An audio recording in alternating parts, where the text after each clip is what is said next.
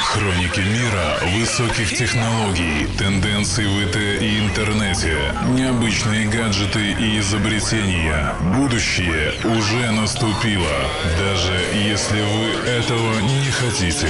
Дмитрий Хаткевич, техно.ком, Йо Радио. Привет всем! В эфире рубрика Техноком и я ее ведущий Дмитрий Хаткевич. Весна, весна на улице. Долой обогреватели, грелки и шерстяные носочки. В воздухе носятся не только мартовские запахи с легкой примесью сумасшествия и азарта. То тут, то там мелькают новости IT и гаджетов, о которых я вам и рассказываю на ее радио. Так что давайте отвлечемся от сбора подснежников и песен котов под окнами. Сегодня я расскажу вам о том, что голосовой ассистент Siri наконец-таки выучил русский язык, поведаю о новой разработке гугловцев для бизнесов и флешке, которая позволяет защитить свои данные с помощью клавиатуры и кода.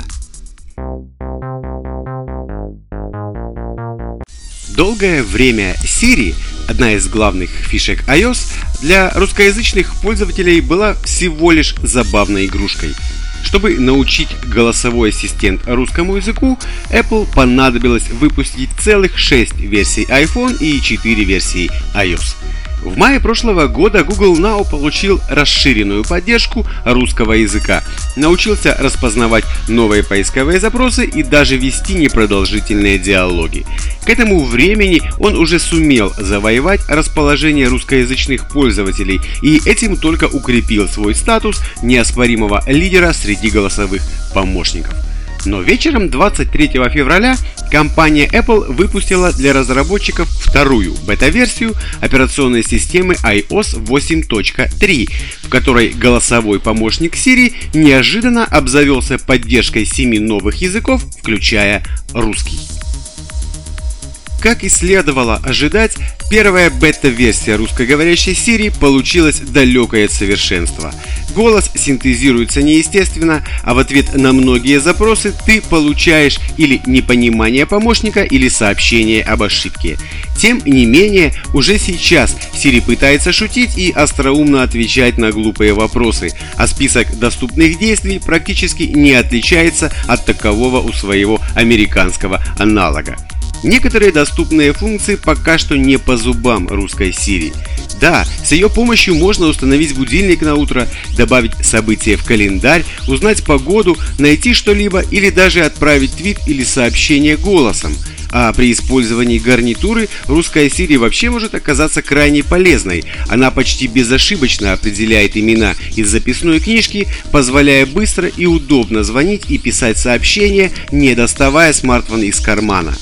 Однако запросы, связанные с местами на карте, конвертацией, ответами на конкретные вопросы или простыми математическими операциями не под силу Siri, а точность выполнения распознанной команды пока что находится на посредственном уровне. Кроме того, Siri зачастую не понимает, когда пользователи переходят с одного языка на другой. Например, команда «Запусти Instagram» системой не обработается – Таким образом, большинство приложений запустить с помощью голоса пока невозможно.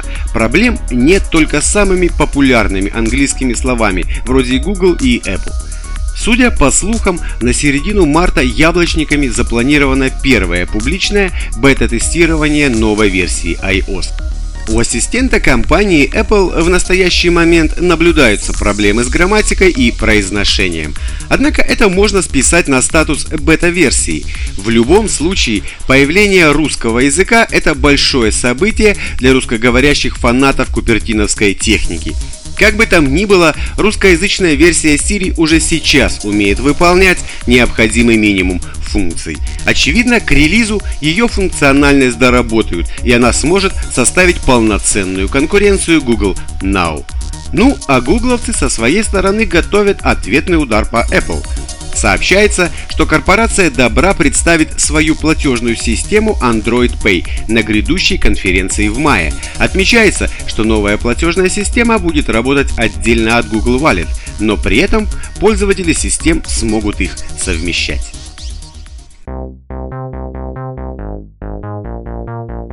прошедшем году на ежегодной конференции разработчиков компания Google рассказала о многих интересных вещах. Несколько минут было уделено и некоторому набору инструментов под названием Android for Work.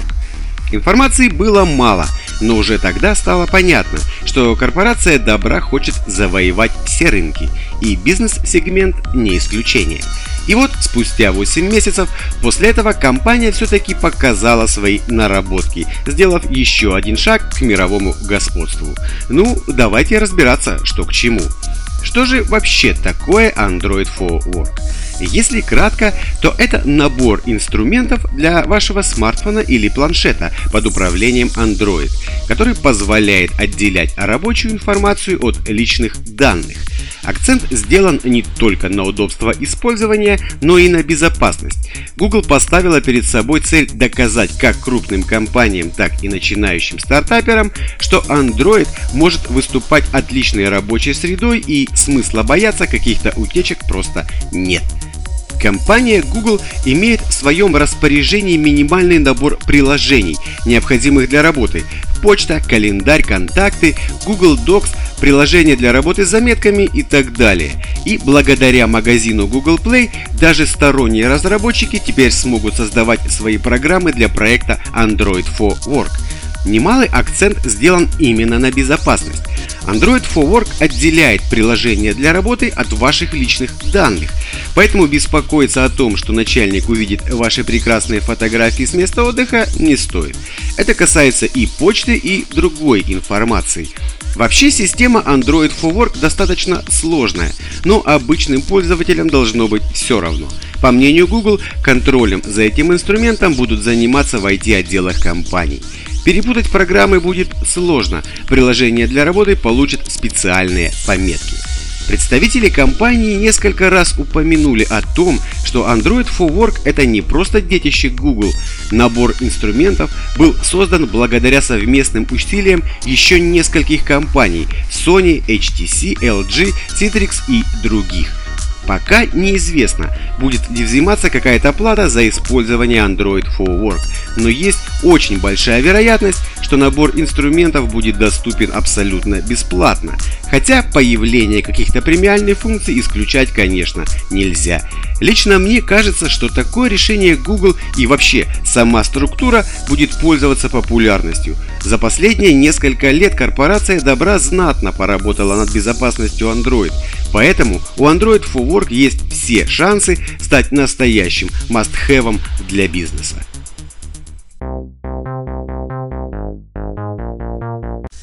Ну и раз мы уж краешком коснулись темы безопасности, то давайте поговорим о самом критичном, на мой скромный взгляд, устройстве, которое с одной стороны помогает нам переносить информацию между компьютерами, а с другой стороны может являться одновременно и переносчиком всяческой компьютерной заразы. И да, я говорю о флешках. В сети появилась информация о новой разработке компании Toshiba – Японский производитель придумал интересный вариант флеш-накопителя, получившего название Toshiba Encrypted USB Flash Drive. Особенность гаджета заключается в повышенной безопасности сохранения электронных данных. Все флешки новой линейки имеют на корпусе цифровую клавиатуру. Владелец этого информационного накопителя задает определенный код, после чего воспользоваться флешкой сможет только он, ну или те, кому этот защитный код известен. В флешку помимо памяти производитель встроил долговечный аккумулятор, что позволяет пользователю задать код на накопителе без его подключения к разъему USB. Подобрать код не получится, так как после введения 10 неверных комбинаций происходит автоматическое стирание всех данных. В новую линейку вошли накопители с разным объемом памяти. Минимальный объем составляет 4 гигабайта, за которые придется выложить 60 долларов. Максимальный объем флешки 32 гигабайта по цене 180 долларов. Ранее уже было представлено нечто похожее. Это была флешка Cryptex от разных производителей. Сам накопитель такой флешки прячется внутри корпуса, выполненного в форме бочонка. Этот корпус разделен на несколько частей, на каждой из которых можно увидеть нанесенные цифры. Части поворачиваются и разрешают пользователю достать флешку из корпуса только после установки верной комбинации. Иными путями достать накопитель ну никак не получится. Существует еще масса удивительных информационных накопителей. К примеру, толстеющая флешка. Когда информации на накопителе нет, он ничем не отличается от обычной флешки.